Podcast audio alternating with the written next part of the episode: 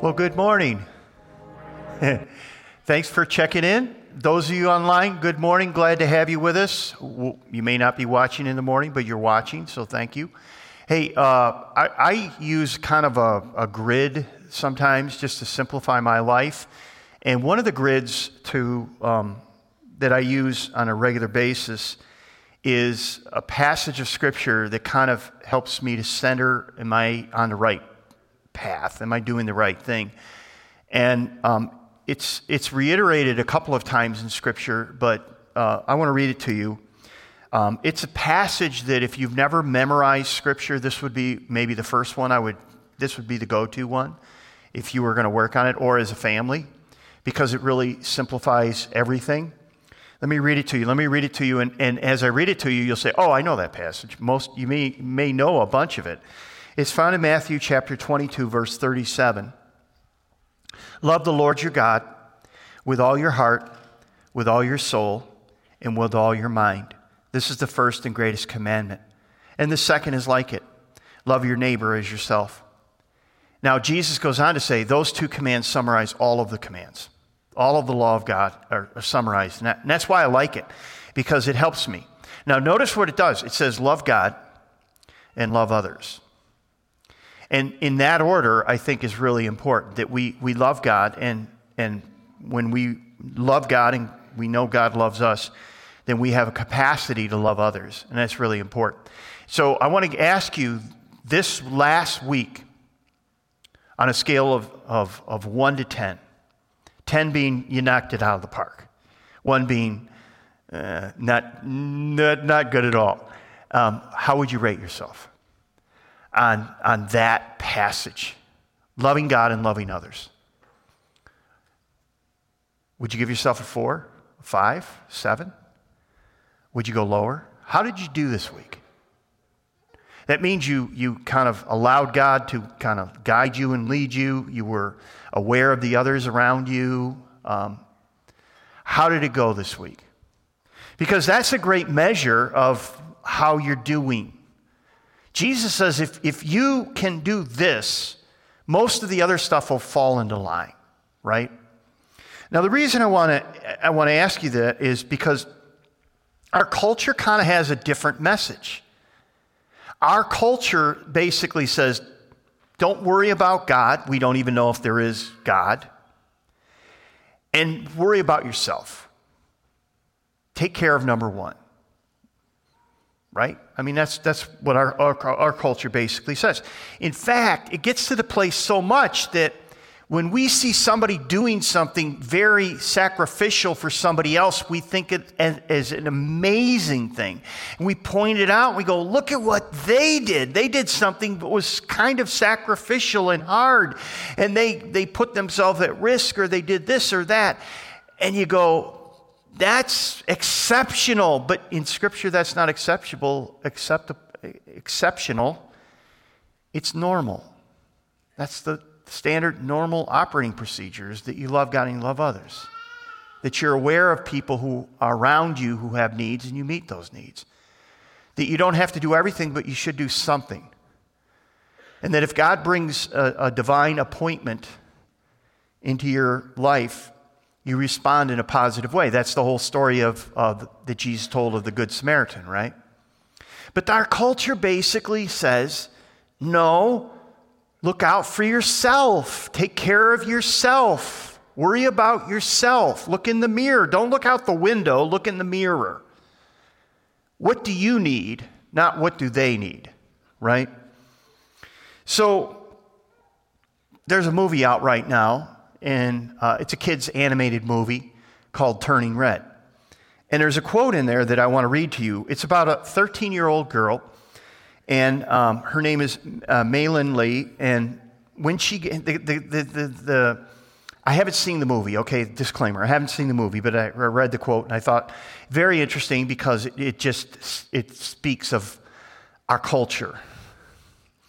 So when she gets too excited, she turns into a big red panda. Okay? Now, some of you maybe have taken your kids to that movie. Some of you haven't. Some of you go, Well, I've heard bad things about it. I don't know if I should take my kids. Here's what I would say to you as a parent of five boys. Um, it's easy to say, well, I'm not going to take them to it. I'm not going to show them that. And you, you can choose to do that. That's, that's one way to do it. I would just say this whatever you do, if you take them to the movie, you go, you watch it, and you have a discussion about it. Use it as an opportunity to have a discussion, because that could be really good. Um, I think what we, what we should do is have those discussions and allow, I guess what I'm saying is be a parent about it. Don't just say, "Oh, go ahead," and you know, we're not gonna. I'm not gonna check on it and see what it, what messages it brings, and I'm not gonna talk. You know, don't do that. I mean, that would be wrong. So whatever you decide to do, be the parent. But let me read you one of the quotes, and this is the quote that I think is interesting. So the character is, like I said, a 13 year old girl, and she, and she says, I'm Meilin Lee. Ever since I turned 13, I've been doing my own thing making my own moves 24 7, 365. And, you know, I was thinking about that and I was talking to people around about that. And that sounds like a 13 year old. It sounds like a 15 year old and a 17 year old, and a 19 year old and a 30 year old and a 40 year old and a 64 year old. Because unfortunately, that is kind of what we default to, isn't it? But here's the thing if we live our life that way, it doesn't lead to anything good. And that's what our story, our parable about, is about today. So well, let's jump into the passage. Um, we can find it um, in Luke chapter 16, as Dave said, and starting at verse 19. So let me read it to you, and then we'll talk about it. Uh, so, the, so, what I'm basically saying to you, and, and let me just preface what I'm going to say. I'm going to tell you that our culture basically says the best way to live and the happiest way to live and the way that you'll find fulfillment and purpose is to look out for number one, live for yourself. And we hear it in movies and our culture, and we read it in books, and we're being told this. Don't worry about God, don't worry about others, just worry about yourself. And what I'm telling you is that goes absolutely contrary to Scripture. That Scripture says exactly the opposite. Scripture, I read the passage. Jesus, this summarizes all of the Old Testament love God and love others. So there's a battle going on right now. And we're going to see Jesus telling a story that illustrates what happens when this gets played out. All right, Luke 16, verse 19. There was a rich man who was dressed in purple and fine linen and lived in luxury every day. At his gate was laid a beggar named Lazarus. He, uh, he was covered with sores, longing to eat what fell from the rich man's table. Even the dogs came and licked his sores. The time came when the beggar died, and the angels carried him to Abraham's side. The rich man also died and was buried. In Hades, where, there, where he was in torment, he looked up and saw Abraham far off, with Lazarus by his side. So he called to him, Father Abraham, have pity on me. Send Lazarus to dip the tip of his finger into the water and cool my tongue, because I am in agony in this fire. But Abraham replied, Son, remember that in your lifetime you received your good things, while Lazarus received bad things. But now he is comforted here, and you are in agony. And besides this, between us and you is a great chasm. A great chasm has been set in place, so that those who want to go from here to there cannot, nor can anyone pass over from he, there to us. He answered, There, then I beg you, Father, send Lazarus to my family, for I have five brothers. Let him warn them so that they will not also come to this place of torment. Abraham replied, They have Moses and the prophets. Let them listen to them. No, Father Abraham, he said, but if somebody from the dead goes to them, they will repent. He said to him, If they do not listen to Moses and the prophets, they will not be convinced, even if somebody, someone, rises from the dead. Now, what are some things that we see here? Number one, we see that uh, the rich man is very rich. Um, the, the color purple is mentioned, which is the idea of royalty, the idea of wealth. And so this man has really, he's really wealthy. uh, he's exceedingly wealthy. He's got fine dining. Um, Lazarus, on the other hand, had to be carried to this man's gate every day. He's set before the gate. And so, um, by the way, it's interesting that the, the rich man knows Lazarus by name, but has never helped him, never given him the crumbs off his table. Never helped him at all. He has more than enough resources, but he hasn't chosen to do anything to help Lazarus. Lazarus, on, on the other hand, is set by the gate. He's laying there every day. He's in um, difficult situation. He has sores all over his body. He has nothing. So there's a contrast. In that day, um, well, let, let me just go a little further. So Lazarus is there. The, the rich man knows he's by his gate. He's carried there every day, uh, by, probably by friends, hoping to get some help, some assistance by the rich man. He gets nothing. The rich man has all of these resources. He releases none of them. He does nothing to help. Nothing to help. Okay?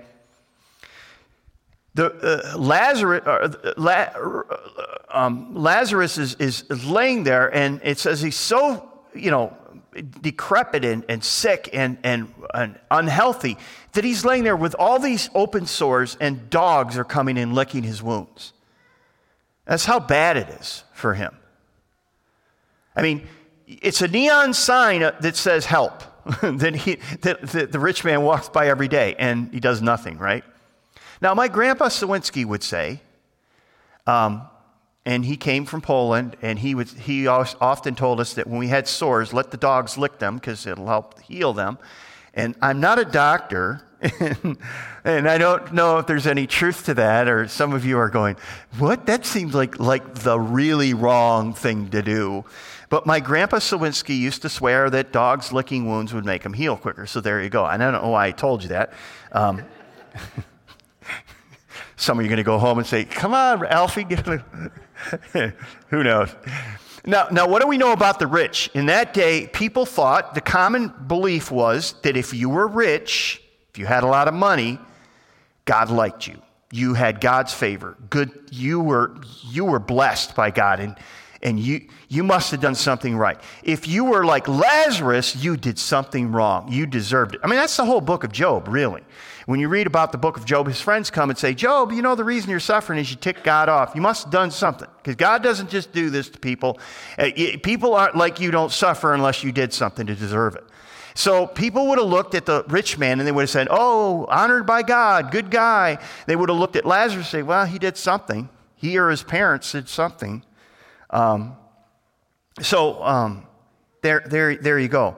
Um, interesting did you catch the dialogue between the rich man and Abraham? He's basically still ordering Lazarus around, right? He's, he's, in, he's in torment. And he goes, Hey, you know, send Lazarus to serve me some water because I'm I'm so thirsty right now. And then he goes, Say, send Lazarus to tell my, warn my five brothers, you know? So he's still ordering them around. He still hasn't come to grips that, that, that, that it isn't like it used to be. There's this issue going on here. So there's a lot going on here. He, he knows him by name, but he did nothing to ease his suffering. But now he expects Lazarus to still serve him, right? I mean, this is how messed up it is. Now, the other interesting thing the passage says that I, uh, I want to touch on for a minute, it's Abraham. So the rich man basically says, we need to do this. And, and Abraham says, it's not possible. There's a gulf that can't happen. This, this is not going to happen. And, you know, so you, you have this whole gulf thing. There's a gulf between us. It's not permitted. And that's interesting because there's a bunch of people today in our culture that want to know. They want to know. They want to speak to the dead. They want to speak to people who are gone, maybe family members or friends. They want to know, and many times people say to me, I just want to know if they're okay. I want to know if they, you know, are they, you know, are they still mad at me or whatever? And so people carry this burden and they go, they go to psychics and they go to mediums because they want to know do do they are they at rest do they, are they mad at me do they you know what is it they want me to know or where did they hide the money or something like that you know um, That's wrong, but anyway. So I want to I want to answer the question because people have asked me this question over the years, and I've never taken time. Though I did a blog this week on it. Um, should a Christian visit a psychic? Should a Christian visit a psychic? Now, um, I just want to read you, and I've got a bunch of passages, and I spend more. I spend about eight minutes talking about it on a video, but I'm just going to just take a few passages because I want to answer that question. Um, really, should anyone? But I'm going to talk mainly to Christians here. So, a passage from First Chronicles, it's very telling. It, um, it, it's going to talk about King Saul. And, and look at what it says. This is First Chronicles 10, verse 13. Saul died because he was unfaithful to the Lord. He did not keep the word of the Lord and even consulted a medium for guidance. This is not a good thing. In the context, this is not a good thing. He's not saying, well, he did this and that was a good thing. It says, and he even consulted a medium for guidance and did not inquire of the Lord. So the Lord put him to death and turned the kingdom over to David, son of Jesse. This is not a good thing. Okay? So this is the Old Testament. Clearly, this is Saul is not, it says it didn't just say he was a bad king and he did wrong. It says, and he even did this. It's like this is not good. Okay? Let me give you another one. So a while ago, we were going through the book of Acts. And there's this strange story in the book of Acts where Paul is walking around town and there's this young girl and she's saying these things about Paul and his comrades, Luke and the others that are around. They're talking, she's talking and she's saying things. Now, this is a very telling passage, and it's a very interesting passage. Because I actually came across a, a, a, a, site where a pastor said, I'm a psychic. And I have this ability and this power within me to predict and to, you know, do stuff. And I, and I thought about this passage and I thought, well, that's interesting. Let me read it to you. It's Acts 16, verse 16. You might want to write that down just to reference it later on. So Luke is giving the account. Listen to what happens because there's two interesting observations I want to make he says this Luke says this once when we were going to the place of prayer, we met we were met by a female slave who had a spirit by which she could predict she predicted the future. She earned a great deal of money for her owners by fortune telling. Okay? So you get the picture. It's a young girl, she's a slave, she tells fortunes, she earns money, not for herself, but for her owners. Okay? She's a slave. Now, she followed Paul and the rest of us, shouting, These men are servants of the Most High God who are telling you the way to be saved. What? Is she lying? No, she's not lying. She's telling the truth. I don't think you could come up with a more concise message of what Paul was doing. So, what does Paul do? Let me read that one more time. She followed Paul and the rest of us, shouting, These men are servants of the Most High God who are telling you the way to be saved. She kept this up for many days. Now, this is to me kind of funny, and it shows that Paul was human. Finally, Paul became so annoyed that he turned around and said to the Spirit, In the name of Jesus Christ, I command you to come out of her. At that moment, the Spirit left her. he finally got fed up with her saying this over and over and over. And he turned and he cast the Spirit out. Now, here's the two things, two things I want you to see from this. Number one, this Spirit was telling something was absolutely true. Right? Absolutely true. But this spirit, Paul said, he cast it out. Now, if it was the Spirit of God, would Paul have cast it out of her? No, he wouldn't have. That just shows you that evil spirits can say true things. And what I always ask people when they want to go to a psychic or they want to go to a medium is How do you know, number one, whether the person is a charlatan? They've done research through Facebook and other things. They've researched your life. They've, they've, they're pretty sharp and they figured it out and they know how to ask leading questions. So they, they don't have the spirit, but they're very good at manipulation and reading and doing things and they, they, they know how to, they're just lying to you. Or, they do have a spirit. And the spirit can say true things, but it's not a spirit of God. Right? Because that's, what, that's what's going on with the girl here. The, the, the, point that the, the, summary is 2 Corinthians 11 14, where uh, Paul says Satan disguises himself as an angel of light.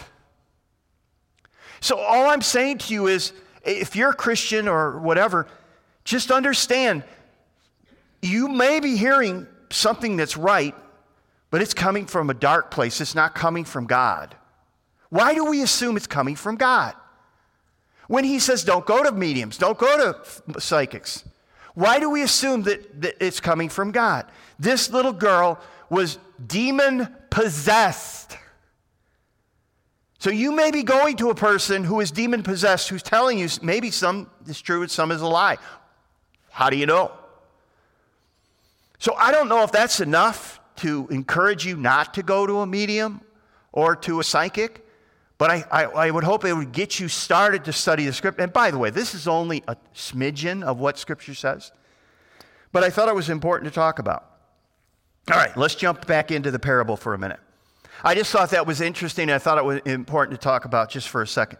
Um, lessons from our parable. Number one, you can't do everything, but you should do something. You must do something.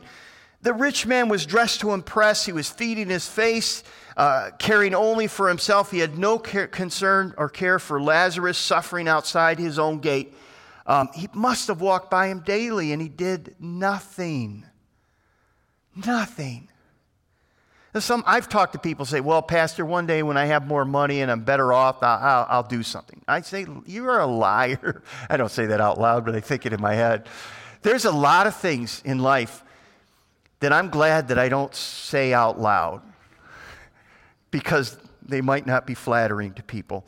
Um, but no, it's true. If you're not doing it now, then I don't believe you're going to do it later because if you you have right this very minute, I don't care how old you are, I don't care how much you have or how much you don't have, you have absolutely everything that God needs you to have to do what He wants you to do.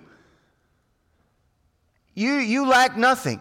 You, you, you can make up excuses as to why you don't have enough, but you have exactly what God wants you to have to do what you need to do. What you need to do this week to help other people out, to minister to other people, you already have. But we keep making excuses, say, well, one day I'm going to have it, and then I'm going to. No, you're not. Liar. So, as a, a follower of Jesus Christ, um, you must have, you, you, are the, what happens is you're moved to help the suffering and the poor around. You just, you have to do something. You feel compelled to do it. And, and it's easy. It's easy to get overwhelmed, isn't it? You look at the world today and you say, what do you do? How do you help?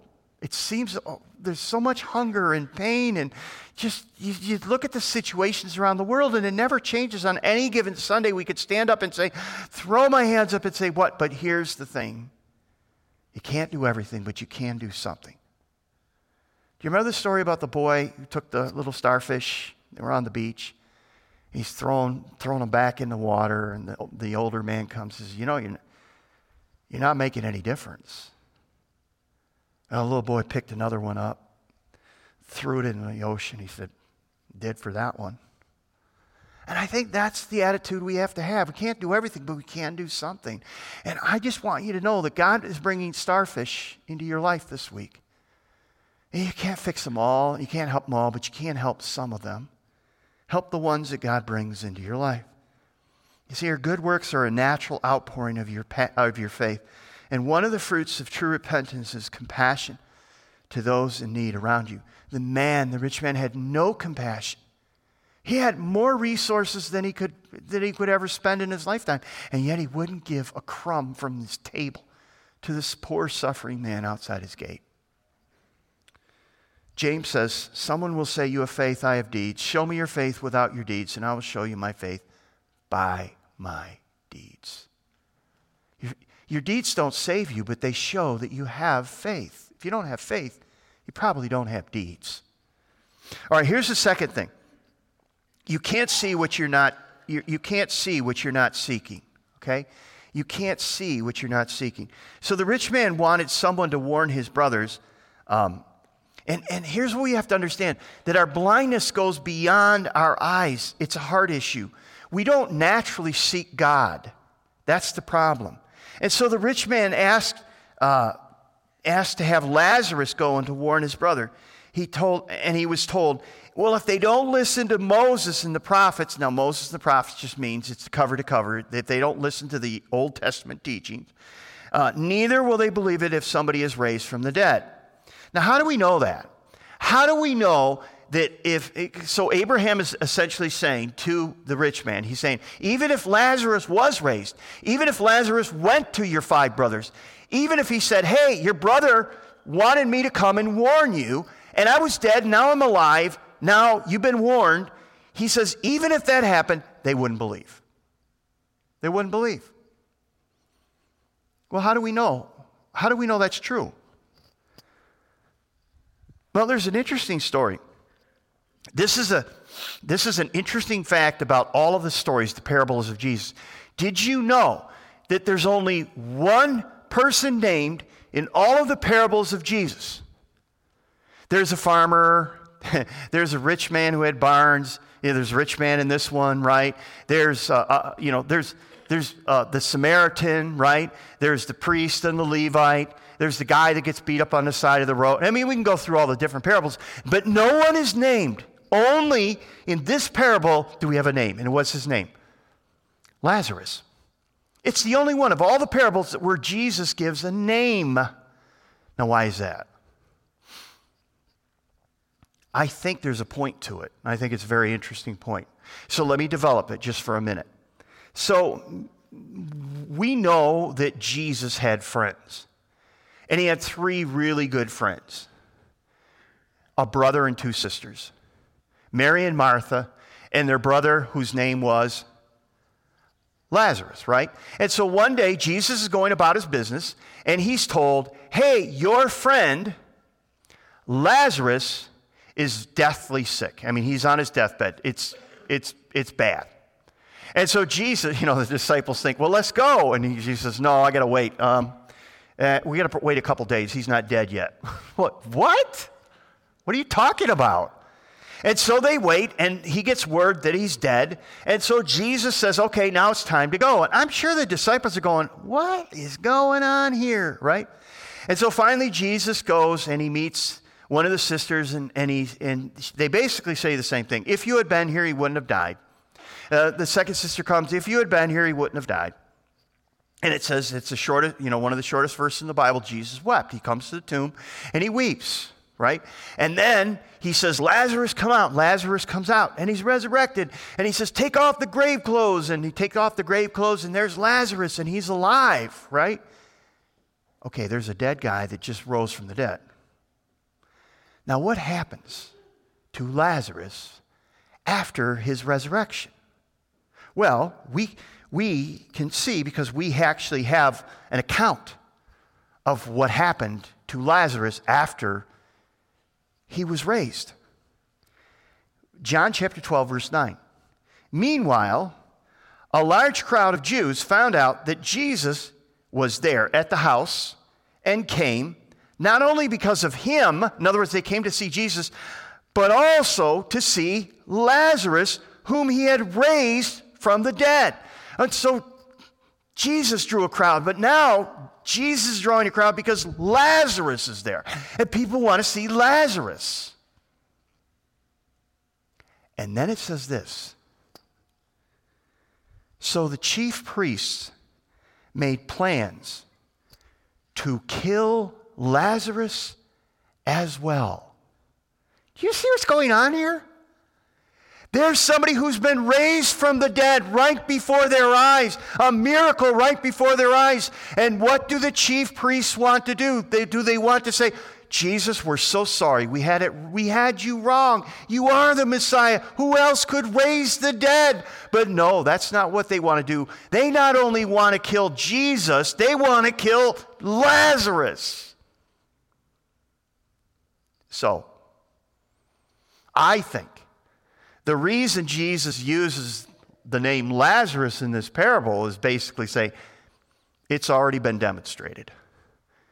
God has raised somebody from the dead. That person has been a witness to, to men. And what do men choose to do? They choose to ignore it, they choose to kill him. Because they don't want to believe. They don't want to believe.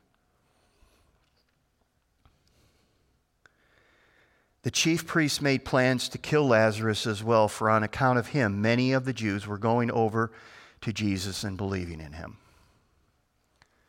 It, it, it doesn't change your heart. Basically, what Abraham is telling the rich man is even if somebody, if Lazarus was raised and went to them, it wouldn't make any difference any more than it did to the chief priests. They're not going to listen. Miracles by themselves cannot melt a stony heart. Yeah, we often look for that one event that will change a person's heart, right? We say, if I could just do this, if we could just do this, if we could just do this. But until heart changes, nothing changes. Only God can bring life to a dead and stony heart. It's not because we lack signs that people don't believe.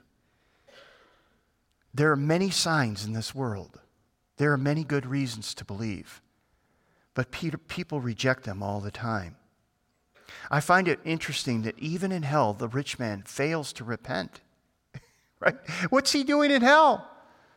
He's barking off orders for, for, for uh, Lazarus.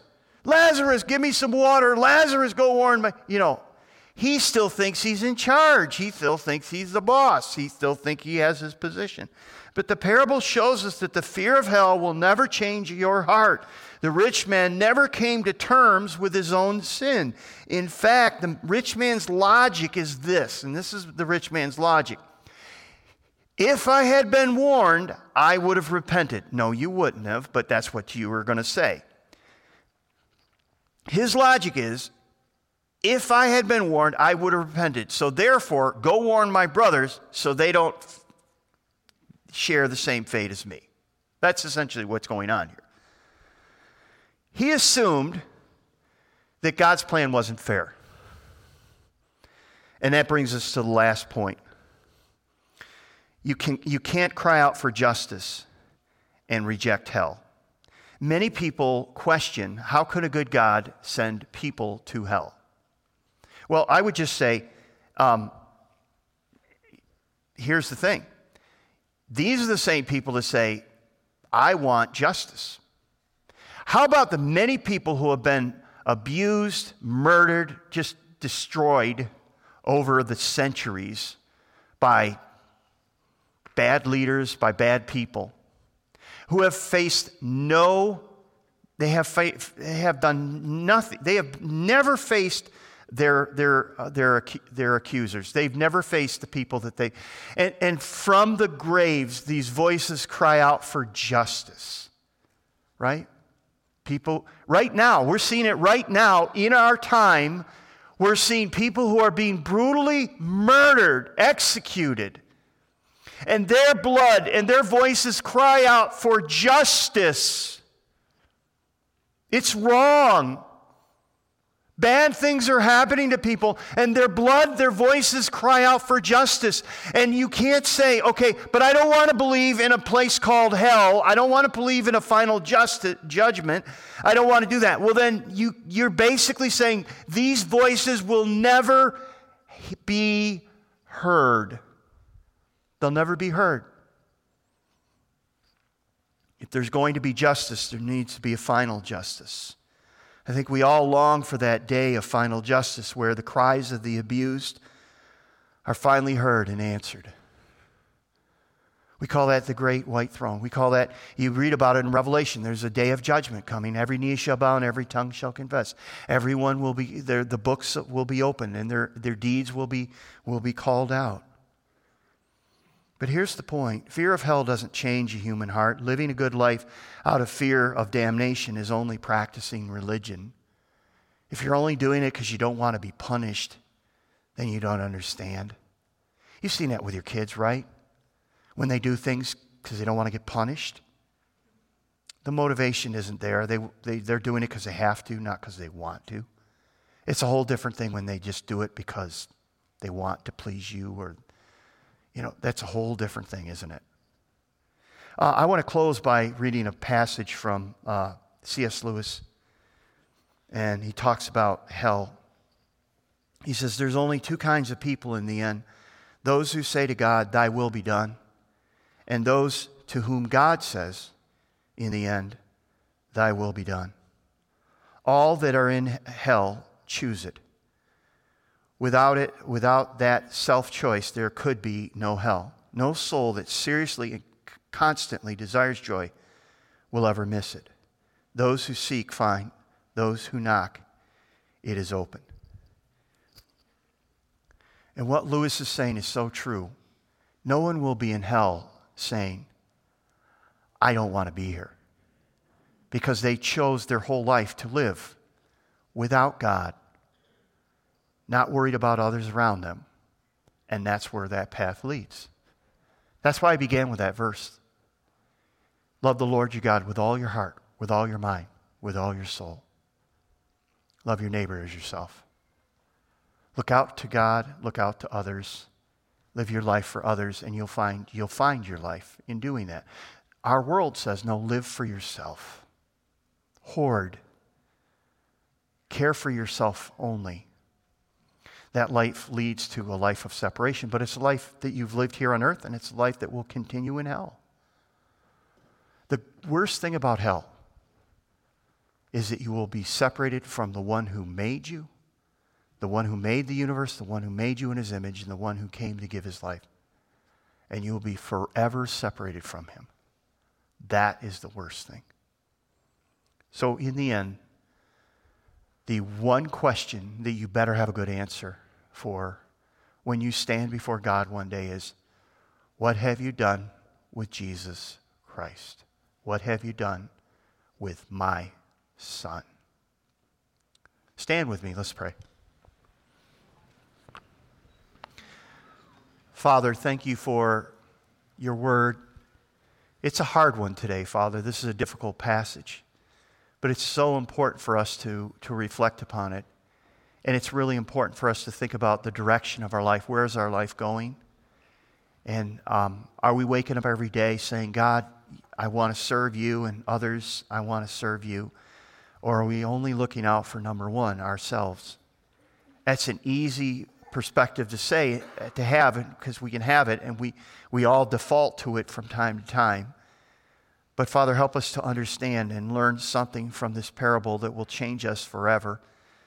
Um, thank you f- that we can um, make the most of those divine appointments that you give us every week to make a difference in other people's lives.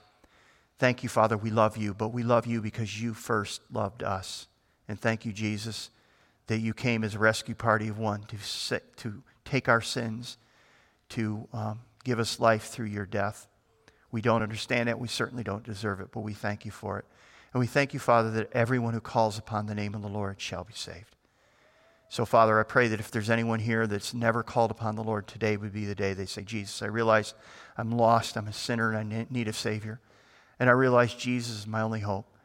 And as I stand be, be, be below the cross and I look up and I see the Savior dying on the cross for me, taking my sins, I realize He gave His life to me, and now I want to give my life to Him. And Father, if, they, if anybody prayed or wants to do that, I pray that they'd ask somebody and say, How can I know for sure that I've, I've invited Christ to be my Savior? And Father, for the rest of us, help us to live our lives. Um, according to the two great commands loving God and loving others. We ask this in Jesus' name.